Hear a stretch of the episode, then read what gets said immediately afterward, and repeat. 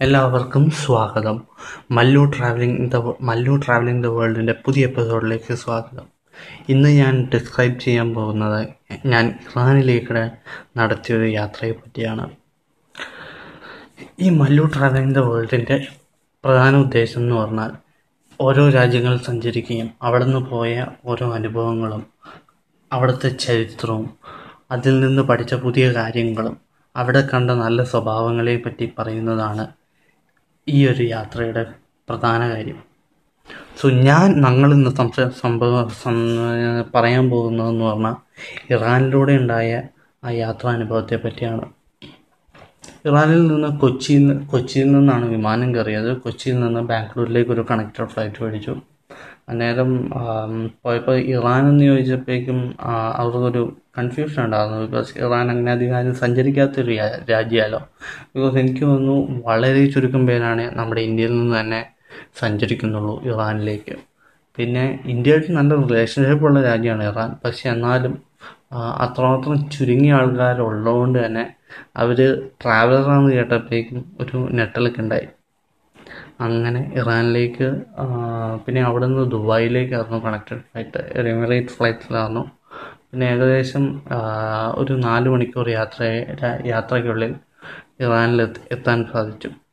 ഇറാന്റെ തലസ്ഥാനമായ ടെഹ്റാനിലാണ് ഇറങ്ങിയത്. അവിടുത്തെ എയർപോർട്ട് എന്നൊക്കെ പറഞ്ഞാൽ വലിയ കുഴപ്പമില്ലാത്ത എയർപോർട്ടാണ് എന്ന് പറയാം.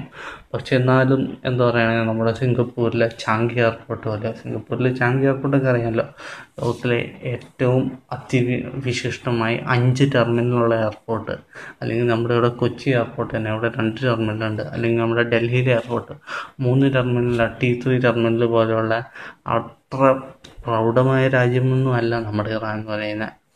സത്യത്തിൽ പറഞ്ഞാൽ സാമ്പത്തികമായി പറയുകയാണെങ്കിൽ ഒരിച്ചിരി പിന്നോട്ട് നിൽക്കുന്ന ഒരു രാജ്യമാണ് ഇറാൻ എന്ന് പറഞ്ഞാൽ. പക്ഷേ സൈസ് വൈസ് നോക്കുകയാണെങ്കിൽ നമ്മുടെ ഒരു സൗത്ത് ഇന്ത്യയുടെ സൈസ് ഉണ്ടാവും. ഏകദേശം ലോകരാജ്യങ്ങളുടെ പതിനേഴാം സൈസ് പ്രമാണിച്ച് നോക്കുമ്പോൾ പതിനേഴാമത്തെ വലിയ രാജ്യമാണ് ഇറാൻ എന്ന് പറയുന്നത്. അത്രമാത്രം പരന്നൊരു കാലാവസ്ഥ കൂടിയാണ് ഇറാനിലുള്ളത്.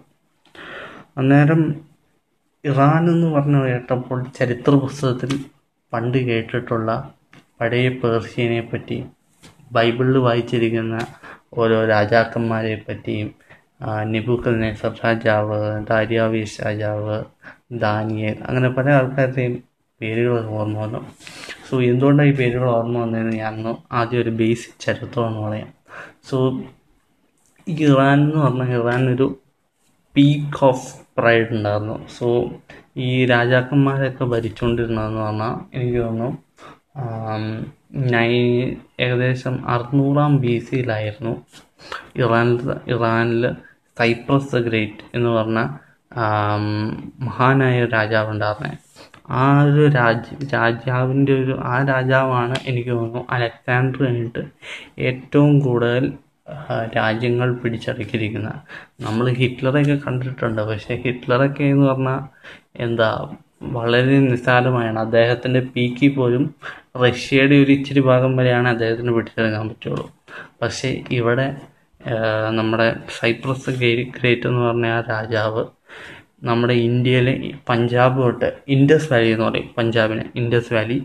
ഇൻഡസ് വാലി തൊട്ട് ഏകദേശം നമ്മുടെ യൂറോപ്പിന്റെ സ്റ്റാർട്ട് വരെ ഏകദേശം ഗ്രീസ് ആ ഒരു സ്ഥലം വരെ അത്രമാത്രം ഉണ്ടായിരിക്കും ഏകദേശം ഇന്ത്യ ഏകദേശം ഏഷ്യയുടെ ഒരു മുക്കാലും ഏഷ്യയുടെ ഒരു മുക്കാലും പിന്നെ അതുകൂടാണ്ട് യൂറോപ്പും പിന്നെ ആഫ്രിക്കയിലെ ഇച്ചിരി രാജ്യങ്ങളും ഒക്കെ പിടിച്ചടക്കിയ മഹാനായ രാജാവായിരുന്നു ആ രാജാവ്. എനി- എനിക്ക് തോന്നുന്നു ബൈബിളൊക്കെ പറയാറുണ്ട് ദർ വർ ലൈക്ക് നൂറ്റി ഇരുപത്തെട്ട് പ്രൊവിൻസസ് ഉണ്ടായിരുന്നു. ആ ഓരോ ഇതിന്റെ അകത്തും ഓരോ ഗവർണേഴ്സ് ഉണ്ടായിരുന്നു.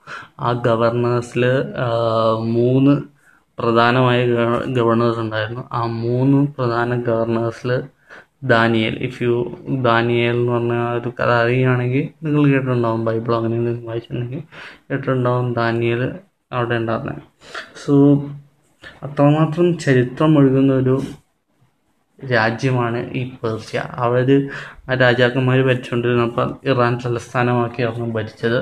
എനിക്ക് തോന്നുന്നു ടെഹ്റാൻ ടെഹ്റാൻ അല്ലാന്നാണ് എനിക്ക് അവരുടെ ക്യാപിറ്റൽ പക്ഷേ ആ ഒരു ഇറാൻ ഏരിയയിൽ തന്നെയാണ് അവരുടെ പ്രധാന ക്യാപിറ്റൽ പോലെ ഉണ്ടായിരുന്ന സിറ്റി ഞാൻ കറക്റ്റായിട്ട് എനിക്ക് ആ സിറ്റി ഓർമ്മയില്ല. സോ ഇങ്ങനെയുള്ള കാലത്ത് ആദ്യം തന്നെ ടെഹ്റാനിൽ നിന്ന് ഞാൻ അന്ന് പോയപ്പോൾ ഒരു അത്യാവശ്യം തണുപ്പുള്ള സമയമായിരുന്നു.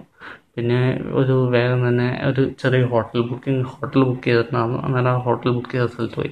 ഏകദേശം ആയിരം രൂപയാണ് അത്യാവശ്യം നല്ല ക്വാളിറ്റി ഉള്ള ഒരു മുറിക്ക്.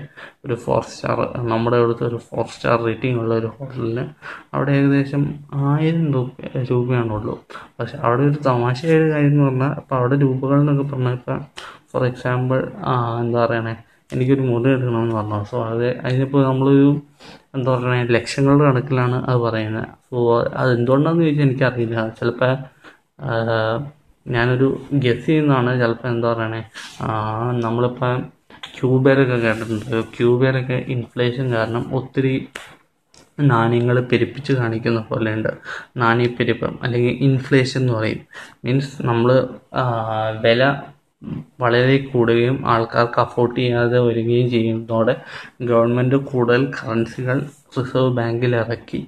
അവർ എന്താ പറയുക രാജ്യത്തെ പിടിച്ചെറുക്കാൻ ഉള്ള സംഭവങ്ങൾ ചെയ്യുന്നതിനാണ് നമ്മൾ ഈ ഡിമോണ്ട് എന്താ പറയണേ? ഇൻഫ്ലേഷൻ എന്ന് പറയണേ. സോ അങ്ങനെ ഒരു രീതിയിലാണോ ഇവർ ഒരു ലക്ഷം രൂപ വരെ ഓരോ കറൻസിക്കും വാല്യൂ കിട്ടുക എന്ന് ചോദിച്ചാൽ എനിക്കറിയില്ല. ഒത്തിരി പൂജ്യങ്ങളുണ്ട് എന്തായാലും. സോ എനിക്ക് തോന്നുന്നു ഇപ്പോൾ ഒരു സ്ഥലമൊക്കെ മേടിക്കുകയാണെങ്കിൽ ഇപ്പോൾ ഇവിടെ നമ്മുടെ നാട്ടിലൊരു ഒരു കോടിയുടെയൊക്കെ സ്ഥലം എന്നൊക്കെ പറയുകയാണെങ്കിൽ ഇപ്പോൾ നമ്മുടെ മോഡി പറയുന്ന പോലെ ഫൈവ് ട്രില്യൺ എക്കണോമി അല്ലെങ്കിൽ വൺ ട്രില്യൺ രൂപയ്ക്കൊക്കെ ആയിരിക്കും സ്ഥലം വാങ്ങിക്കുന്നത്. സോ അങ്ങനെ തമാശകൾ രാജ്യമാണ്. ഇവിടെ ടൂറിസ്റ്റുകളായിട്ട് കാര്യമായിട്ടൊന്നുമില്ല. അവിടെ എനിക്ക് തോന്നുന്നു ദുബായിൽ നിന്ന് ഫ്ലൈറ്റിൽ ട്രാവൽ ചെയ്ത് ഏകദേശം പ്രാദേശികമായ ഇറാൻ ഭാഷയിലുള്ള ആൾക്കാർ തന്നെ ഉള്ളൂ.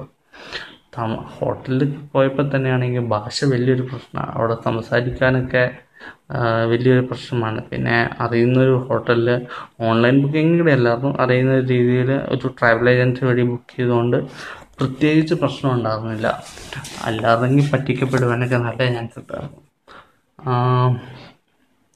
പിന്നെ അവിടുന്ന് ഒന്ന് ഫ്രഷപ്പ് ഒക്കെ ചെയ്ത് പുറത്തിറങ്ങാം. പുറത്തുനിന്ന് നാടൻ ഭക്ഷണങ്ങൾ കഴിക്കണം എന്നൊക്കെ വിചാരിച്ചിരിക്കുകയായിരുന്നു ഇതാന്ന് പറഞ്ഞാൽ എന്താ പറയണേ നമ്മുടെ ഒരു വാസ്തവത്തിൽ പറഞ്ഞാൽ നമ്മൾ ഡൽഹി പോലെ ഒരു നഗരമാണെന്ന് തന്നെ വേണമെങ്കിൽ പറയാം. അത്യാവശ്യം വികസനമൊക്കെ ഉണ്ട്. നല്ല വലിയ ബിൽഡിങ്സ് ഉണ്ട്. പിന്നെ മെട്രോ ഉണ്ട്. ബസ്സുകളുണ്ട് ആവശ്യത്തിൽ കൂടുതൽ. ടു ഫോർ ലൈൻ റോഡും സിക്സ് ലൈൻ റോഡും ഒക്കെ ഉണ്ട് ചിലയിടങ്ങളിൽ സോ അത്യാവശ്യം വലിയൊരു രാജ്യം തന്നെയാണ്. ഇറാൻ അവരുടെ ക്യാപിറ്റൽ ആണ് ഏറ്റവും മനോഹരമായ രാജ്യം എന്നതുകൊണ്ടും ആയിരിക്കും അവരത്ര നല്ല രീതിയിൽ ഡെക്കറേറ്റ് ചെയ്തിരിക്കുന്നത്. അന്നേരം ഏകദേശം അവിടുത്തെ ഫുഡ് സ്ട്രീറ്റൊക്കെ പോകണമെന്ന് വിചാരിച്ച് അവിടെ ഏതെങ്കിലും ഒരു കടകളൊക്കെ ഒന്ന് കാണാമെന്ന് വിചാരിച്ചിരിക്കാറുണ്ട് സോ അവിടെ മെയിനായിട്ടെന്ന് പറഞ്ഞിങ്ങനെ ഒത്തിരി ടെക്സ്റ്റൈൽ കടകളുണ്ട്. നമ്മുടെ ഇവിടുത്തെ നല്ല പുതപ്പും എന്താ പറയുക നമ്മൾ ഈ കശ്മീർ കശ്മീരിലൊക്കെ പോകുമ്പോൾ നല്ല സൂവൺ ഇത് കിട്ടുമല്ലോ സോ അതുപോലെയുണ്ട്. പക്ഷെ ഞാൻ മെയിനായിട്ടൊരു ഫുഡ് കഴിക്കുന്ന ഒരു സ്ഥലം നോക്കിയപ്പോൾ അവിടുത്തെ ഫുഡ് എന്ന് പറഞ്ഞാൽ നമ്മുടെ ഇവിടുത്തെ ഒരു ചിക്കൻ ആ ഒരു ഫ്രൈഡ് ചിക്കൻ തന്നെ. അവിടെ മെയിനായിട്ട് നോൺ വെജിറ്റേറിയൻ കേട്ടോ ഇറാനിലൊക്കെ. എന്തുകൊണ്ടാണെന്ന് ചോദിച്ചാൽ എനിക്കറിയില്ല. പിന്നെ ഒരു അത്യാവശ്യം കറക്റ്റ് എന്റെ പേര് പറഞ്ഞു പക്ഷേ നല്ല രുചിയുള്ള ഒരു ഭക്ഷണമായിരുന്നു അതൊരു നമ്മുടെ ഇവിടെ ഒരു ഗ്രിൽഡ് ചൊവ്വയിൽ കിട്ടുന്ന ഭക്ഷണങ്ങളൊക്കെ ഫസ്റ്റ് പറഞ്ഞാൽ ഈ ഒരു തമാശ എന്ന് പറഞ്ഞാൽ നമ്മളിവിടെ കണ്ടേക്കുന്ന ഭക്ഷണ വിഭവങ്ങളൊക്കെ. ബിരിയാണി കുടിമന്തി ഹൈദരാബാദി ചിക്കൻ ബിരിയാണി അങ്ങനെ കുറേ അധികം ഭക്ഷണങ്ങൾ വന്നിരിക്കുന്നതെന്ന് പറഞ്ഞാൽ ഈ ഇറാൻ മേഖലയിൽ നിന്നാണ്. സോ അവിടെ അങ്ങനെ ഒരു രീതിയിലാണ്. പിന്നെ അവിടെയൊക്കെ പെട്രോൾ തീരെ വില കുറവാണ്. അതെന്താന്ന് പറഞ്ഞാൽ ഞാൻ കേട്ടറിവാണ് ബിക്കോസ് എനിക്ക് ഞാൻ വണ്ടിക്കൊന്നുമല്ല പോയില്ലെങ്കിലും അവിടെ പെട്രോൾ വില തീരെ വില കുറവാണ്. എന്തുകൊണ്ടാന്ന് പറഞ്ഞാൽ നിങ്ങൾക്കറിയാമല്ലോ ഇറാനിൽ എന്താ പറയണേ കൂടുതൽ എന്താ പറയണേ ഓയിൽ റിഗ് ചെയ്യുന്ന കൺട്രിയാണ് സോ അവിടെ വില അത്യാവശ്യം കുറവാണ്. ഏകദേശം ഇവിടെ നമ്മുടെ നാട്ടിൽ ഒരു അമ്പത് നാൽപ്പത്തഞ്ച് രൂപ അത്രയൊക്കെ ഉള്ളൂ. പിന്നെ അങ്ങനെ പോയി. അന്നേരം അവിടെ ഒരു മെയിൻ ടൂറിസ്റ്റ് അട്രാക്ഷനാണ് അവിടുത്തെ ഒരു മോസ്ക് എന്ന് പറഞ്ഞാൽ സോ അവിടുത്തെ ഒരു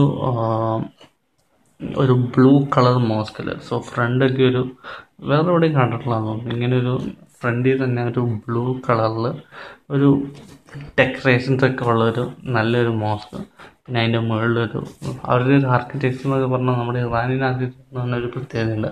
അപ്പോൾ നമ്മളിവിടെ താജ്മഹലിലൊക്കെ പോ താജ്മഹലല്ല ഏകദേശം താജ്മഹൽ അല്ലെങ്കിൽ നമ്മളിങ്ങനെ ഈ അക്ബർ ചക്രവർത്തികൾക്ക് പോയ പഴയ സ്ഥലങ്ങൾക്ക് സഞ്ചരിക്കുകയാണെങ്കിൽ അവിടുത്തെ ഒരു ചെറിയൊരു ബന്ധമുണ്ടെന്ന് നമ്മൾ തോന്നും ബിക്കോസ് എല്ലാം ഒരു അന്നത്തെ കാലത്തെ ഒരു ആർക്കിടെക്ചർ എന്ന് പറഞ്ഞാൽ പ്രത്യേകിച്ച് അടിപൊളിയാണ് സംഭവം.